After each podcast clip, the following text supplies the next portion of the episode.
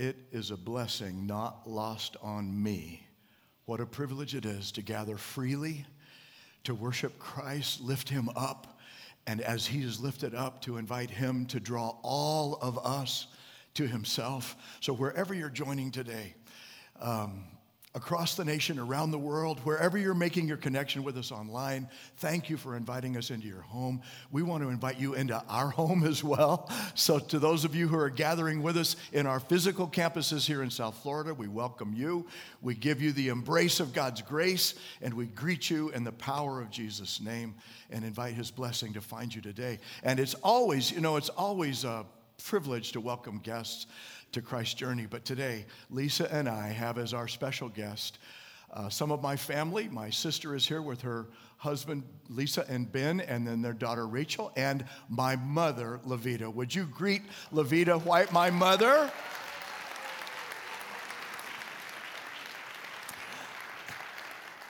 And I'm telling you, brother, I couldn't help but think when we were singing the song just a moment ago that said, Before I spoke a word, you were singing over me. And I've told our congregation and those that have joined us many times that the doctor told my dad, your husband, that he didn't know if we were going to make it because of complications. On the day of my birth, um, she was not conscious until when you woke up after I was born. We both made it, obviously, thank you, God. But after I was born, she said, I heard carols being sung in the hall of the hospital and I thought of that today, Mother. I just say, Thank you, God, that before I spoke a word, songs were being sung over me about the birth of Jesus Christ and the gift of God's grace and the, uh, the opportunity of worshiping with my family today is very special. So, um, so thank you all for joining us. Let's pray together today that um, the Lord would capture afresh our imaginations, that our mind's attention, our heart's affection, and our life's devotion could be lifted to its highest impact. This is our prayer as we enter into a very challenging understanding. World War II, November 10th, 1942. Rommel's Nazi forces were in full retreat in East Africa. At the same time, the Allies had landed in the West, and Winston Churchill was, um, was encouraged. He was advised to ring out the bells, ring out the bells to celebrate the victory in Egypt. And his response has been timeless. He said, This is not the end, it's not even the beginning of the end but it is perhaps the end of the beginning. Of course, the war in Europe would rage on for another three years. But the end had indeed begun at that time. Now, as we open the book of Revelation to chapter 6 and read of the seven seals, with the unveiling of the seals, the end, from God's perspective, has indeed begun. Now, what we saw when we last left off in chapter 5, the vision there with uh, the Lamb on the throne was answering the question who has the right to define reality? Who has the right to define what's right? To tell us what's right? Who has the authority to define the meaning of what really matters in life? Now, this is a question that every age and every generation, perhaps every person asks at some point. Who has the right to tell me what's right? And every generation has offered answers to that question.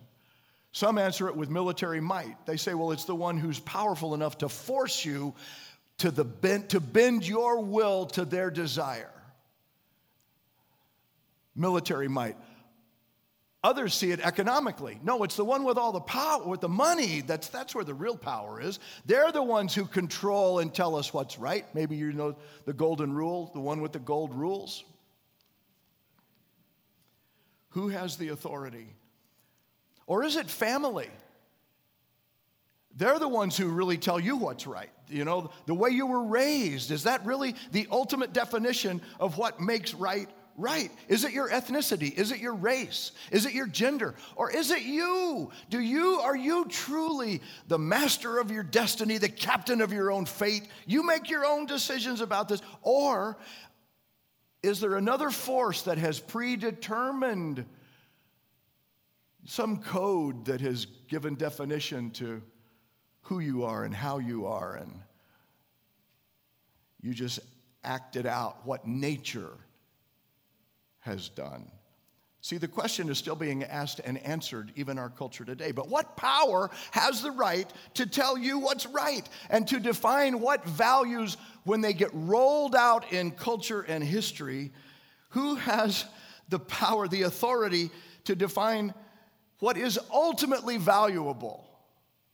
And then evaluate life and behavior from what is ultimately real. Chapter 5, this is where we left off. The vision in Revelation said there's only one in all of creation and all of the cosmos who has that level of credibility that is qualified to be deemed worthy and trustworthy enough to open the scrolls that are in God's right hand that hold the history of the world in them and then let justice roll out. And it's not karma, not in this vision. It's the lamb slain, who is also at the same time the lion of Judah, who is also the lamb slain at the same time, who is now triumphant in his death over sin and death, who offers himself in perfect obedience to God, in love for all the people of the whole world for all of time. That's the vision of Revelation 5. And listen, it's not insignificant that before God's judgments start rolling out in cosmic fashion in chapter 6, the weight of every judgment of every sin and the full penalty of every judgment has already been weighed upon the Lamb of God who is on the cross, who takes away the sins of the world. So we're going to see here and here, here in the coming of the seven trumpets and the seven bowls that God's wrath is rolling out in human history and experiencing. But this is the beginning of the end in terms of revelation. So I got to ask you, you ready to do some heavy lifting? Then remember, the text has already told us that some of that vision is for now, meaning first century AD, when the church was under bloody persecution from the Roman Empire. And then it said, and some will come later. And of course, we're later, so maybe we should listen up to see what pieces fit your life today. We've already seen that it speaks in symbol. We know that it's this apocalyptic language. It's a very specific kind, which means that it's meant to snag our imagination and then spark our minds with images. And then, so what I'm going to ask you to do as we read into this, and some of it may sound bizarre to you, to ask God to open your eyes a little wider and open your ears a little more to see and hear beyond what your 21st century programming may have fashioned you to do. This is not like reading the newspaper, this is not like reading a blog. God is inviting us, those who have ears, let them hear, into a powerful storyline in symbol that is full of potential promise. And that was the promise made in Revelation chapter 1. He said, Those who hear, so we're giving attention to reading and hearing, those who read, and then those who take it to heart. And we've been doing that each Sunday as we started to read the Revelation. We're going to do it right now as well. So if you're a guest, this is your first time with us, I'm going to invite us to stand for the reading of Scripture a few times. And now we're going to begin. So if you'd like to do that with us, and then wherever you're joining us, Right there in your own living room, in your own bedroom. Let's stand together so that we might give our attention in search of the promise that he said will come to those who take to heart what is read and heard.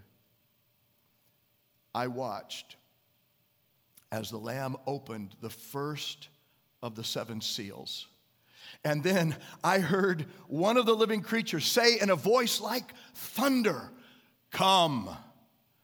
I looked, and there before me was a white horse. Its rider held a bow, and he was given a crown, and he rode out as a conqueror bent on conquest.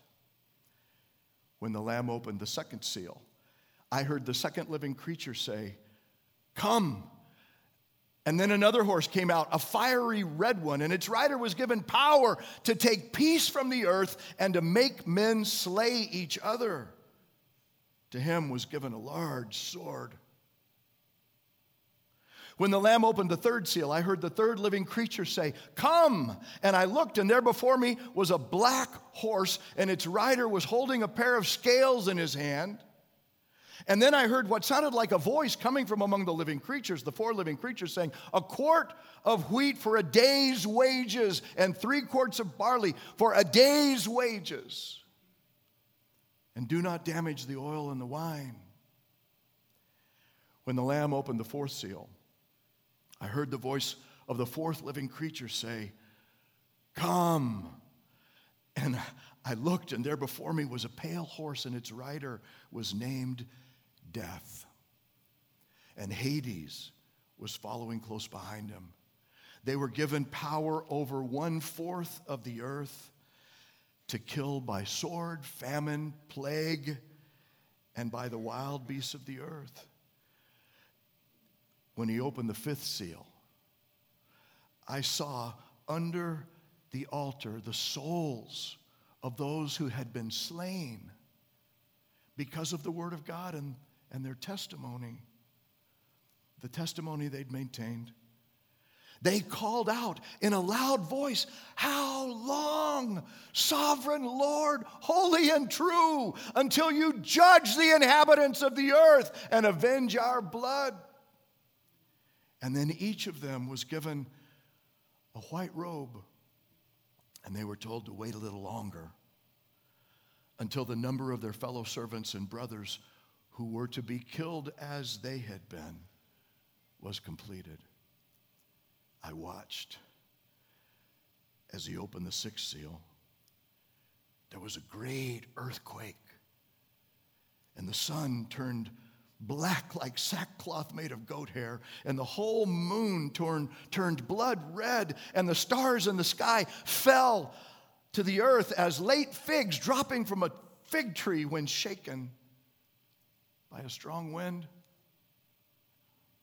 The sky receded like a scroll rolling up, and every mountain and island was removed from its place. And then the kings of the earth the princes, the generals, the rich, the mighty, and every slave and free man hid, hid in caves and among the rocks of the mountains. And they called to the mountains and the rocks, Fall on us and hide us from the face of him who sits on the throne and from the wrath of the Lamb, for the great day of their wrath has come.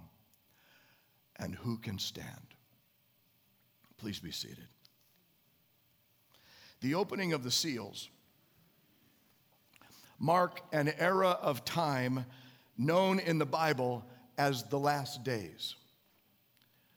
And the careful Bible reader will easily note quickly, if you're paying attention, that in the mind of the New Testament writers, first century followers of Jesus Christ, the last days, the era of time known as the last days, began in God's timetable when Christ first came to the earth. Hebrews chapter 1, verse 1. In the past, God spoke to our forefathers through the prophets at many times in various ways, but in these last days, Hebrews was written in the first century.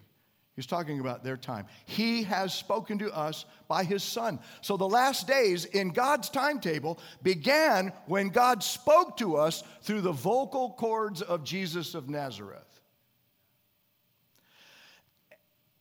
And then we hear this also in Simon Peter's words. In Acts chapter 2, the day of Pentecost had come when the Spirit blew like wind and then poured out like fire. And the next thing you know, the early followers of Jesus were on the streets declaring the wonders of God in the languages of people from all over the known world. And Peter explains it by saying, you know, some people were saying, oh, they're just drunk. He said, no, no, no, the bars aren't even open yet. It's only nine o'clock. But he says, here's, here's what happened. Prophet Joel has said, In the last days, I will pour out my spirit upon all people. Your sons and daughters will prophesy. That means speak forth God's truth. Your young men will see visions. Your old men will dream dreams. Even on my servants, both men and women, I will pour out my spirit in those days and they will prophesy. Speak God's truth. So the pouring out of God's spirit is a sign in Peter's mind that the last days had begun as Joel had predicted. Hmm.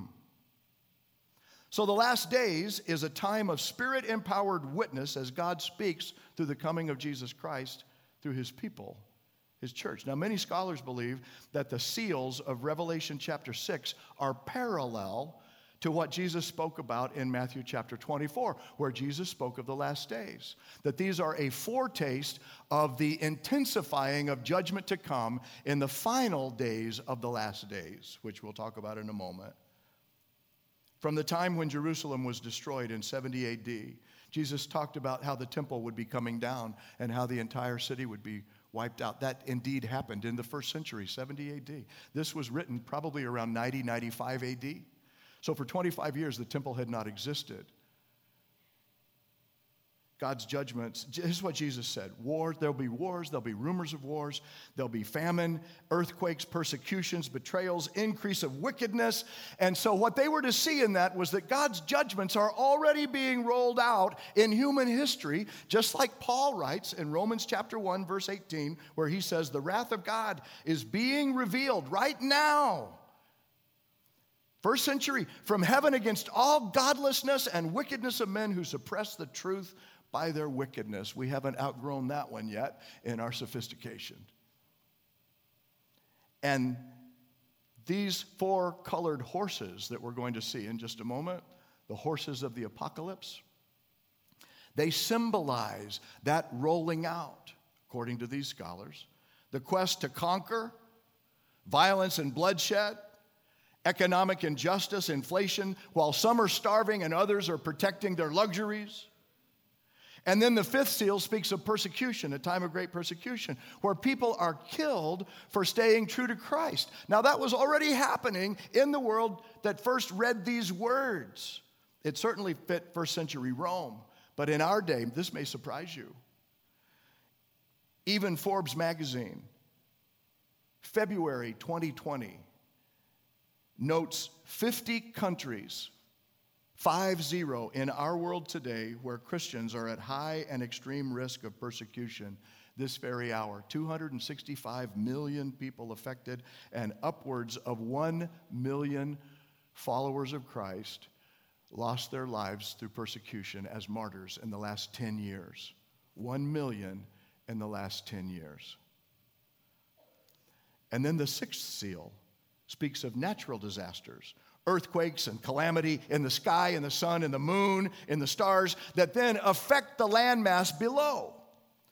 Okay, I checked this one out. The National Oceanic Atmospheric Administration reports that there were 20 separate billion dollar, with a B, billion dollar weather disasters in the United States just last year.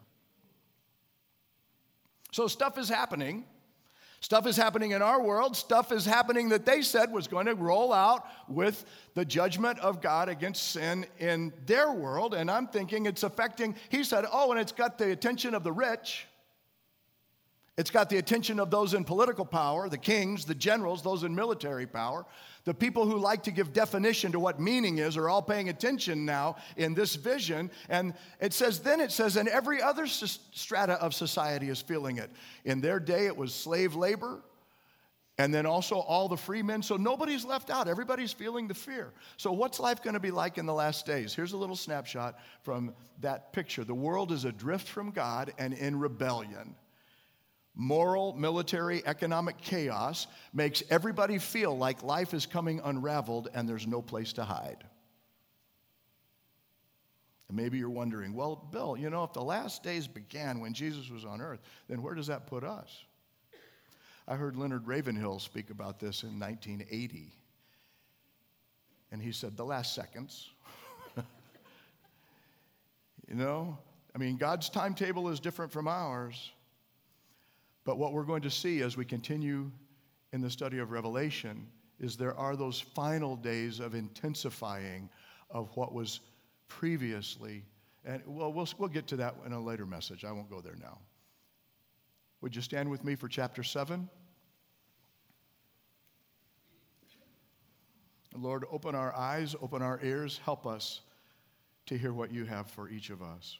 After this, I saw four angels standing at the four corners of the earth, holding back the winds of the earth to prevent any wind from blowing on the land or on the sea or on any tree. And then I saw another angel coming up from out of the east, having the seal of the living God, and he called out in a loud voice to the angels who had been given power to harm the land and the sea Do not harm the land or the sea or the trees until we put a seal on the foreheads of the servants of our God. And then I heard the number of those who were sealed 144,000. From all the tribes of Israel, from the tribe of Judah, 12,000 were sealed. The tribe of Reuben, 12,000. Tribe of Gad, 12,000. Tribe of Asher, 12,000. Tribe of Naphtali, 12,000. Tribe of Manasseh, 12,000. Tribe of Simeon, 12,000. Tribe of Levi, 12,000. Tribe of Joseph, 12,000. Tribe of Benjamin, 12,000. And after this, I looked, and there before me was a great multitude. No one could count from every nation every tribe, people, language standing before the throne and in front of the Lamb, and they were wearing white robes and were holding palm branches in their hands. And they cried out in a loud voice Salvation belongs to our God who sits on the throne and to the Lamb. And all the angels who were standing around the throne and around the elders and the four living creatures, they fell down on their faces before the throne and worshiped God, saying, Amen. Praise and glory and wisdom and thanks and honor and power and strength be to our God forever and ever. Amen. And then one of the elders asked me, These in white robes, who are they? Where did they come from? And I answered, Sir, you know. And he said, These are they who have come out of the great tribulation. They have washed their robes and made them white in the blood of the Lamb. Therefore, they are before the throne of God and serve him day and night in his temple. And he who sits on the throne will shelter them in his presence. Never again will they hunger. Never again will they thirst. The sun will not beat down on them, nor any scorching heat, for the Lamb at the center of the throne will be their shepherd. He will lead them to springs of living water and God will wipe every tear from their eyes. Be seated. Man, man, man. Okay, well, here it is in the story. Just when you think everything is lost, I mean, everybody's crying out to the rocks, fall on us, give us a place to hide, get us out of here, right? It's like an interlude interrupts the scene in the vision. It's like reminding us that God is also at work in mercy, even in the unrolling of judgment. This is so like the God of the Bible. Restraining evil with angelic force, even as it's readied to be rolled out, he says, Stop, stop, stop, hold up. What are we supposed to take from that? Well, here's what I'm taking from that. Don't forget, never forget that God has got you covered and that this life is not all there is. Of course, to that first church in the first century, they were watching people they loved dearly being taken out. And to their eyes, it was like, man, eh, ones that we are holding on to, they're being taken away. And God is saying, I've got you. It may appear to you like your enemy is taking believers out, but I want to assure you that I am just taking them in. And you've got to learn how to look beyond what you see and trust what I say. That even on the cross, when Jesus was going through hell, the Father was still with him and ready to take him, to receive him. So the troubles are not thwarting God's mercy for those that are seeking him, even as this is working. God has a restraining force that is keeping judgment from destroying the world. And at the same time, God is sealing his people and protecting those who trust in him. So, it's actually what the persecutors mean for destruction, God is actually delivering them safely into his arms. And this is also Romans 8 28, Genesis 50 20 kind of moment. You know what the enemy wants to use against God is turning into a redemptive opportunity. Okay, what about the 144,000? Well, remember, in the book of Revelation, numbers are symbolic. They don't, don't take them at literal face value, they're symbolic. And here, 12 times 12, 12 is a number of completeness. 12 apostles, 12 tribes of Israel, number of completeness, 12 times 12 times a 1,000, which is a symbolic number for wholeness. It's saying that everybody that's supposed to be in this number is in there. The complete, whole, true tribe of Israel is in the number. Now, a seal in the first century would protect and uh, identify contents within the container for its owner. And so the seal, it says that there was a one coming with a seal to do what? Well, to identify and protect the owner's contents, God's people.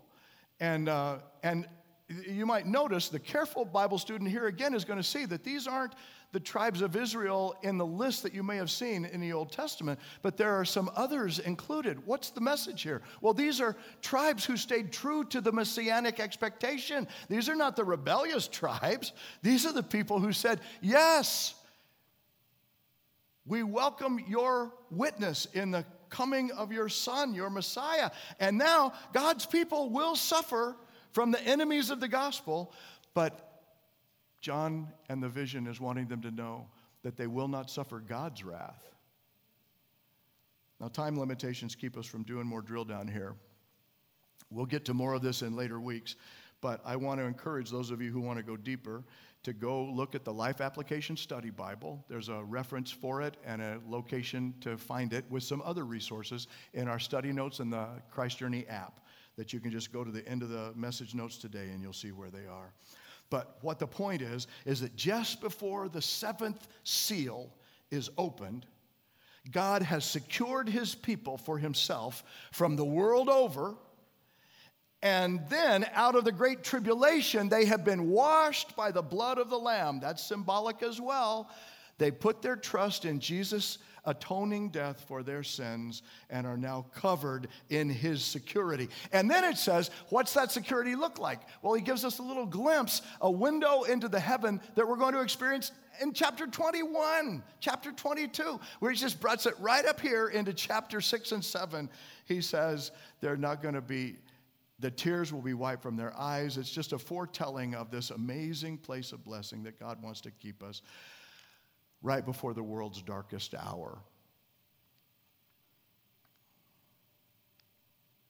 Some teachers see this as the exit of the church that's been popularly called the rapture. Others see it that happening in chapter 4. Others see it happening a little bit later, chapter 12. Some see it in chapter 19. I told you that there's a divergence of, a, of study perspective when it comes to this, and we'll get to more of that in a later message as well. But the point is, whichever you believe about the exit when the trumpet of the Lord sounds and the voice of the angel calls and the believers in Christ are lifted, the point here is, however and whenever God calls, we are safe in Christ who is still on the throne. Did you see that? Even in the midst of this rollout, the Lamb is on the throne. So, will you stand with me now for the final reading from chapter 8? When he opened the seventh seal, there was silence in heaven for about a half an hour.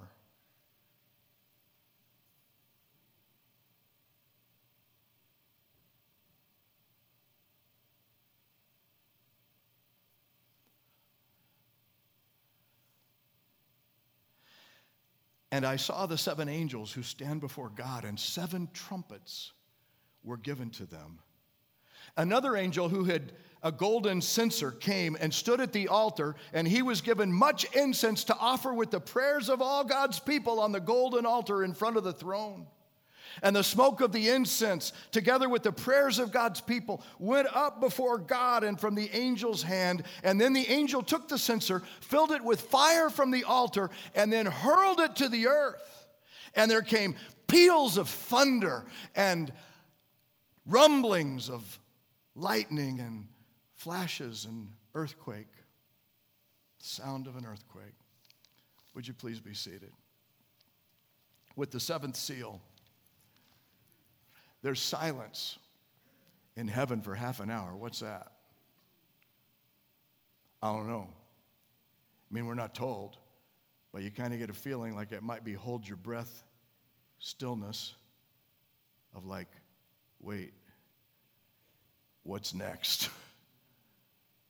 and everybody's like fully focused, like, what's going on? And then the seven angels with the seven trumpets step forward because those trumpets are going to announce something significant that's coming. We'll get to the trumpets next week. But also, the angel from God's altar, where the prayers of God's people are ever before him. The prayer, this is so cool. The prayers of God's people are not forgotten. You ever wonder what happens to your prayers when you pray? They don't get stuck in the ceiling. The vision says, and we know this is symbolic, but it's incredible. The prayers of God's people are ever before Him like fragrant smoke rising like incense on heaven's altar. They're in His nose, they're in His eyes. It's trying to say that God experiences our prayer requests from the heart viscerally. Symbolism, of course, but it's like such. Un- and then the angel lights the fuse on those prayers. I don't know if there's a fuse, but I mean, it says he puts fire to the incense and then he hurls it to the earth until the explosion makes a difference. This, this is unfathomable symbolism and mystery, but what I'm taking from it is this Almighty God attends the earth through the prayers of his people. So our prayers go up, and then through whatever angelic assistance, the answers come down. And that's where we got to stop today. So, where's the blessing for you in all of this? Well, here's my prayer that God will show you, that His Spirit will be your teacher.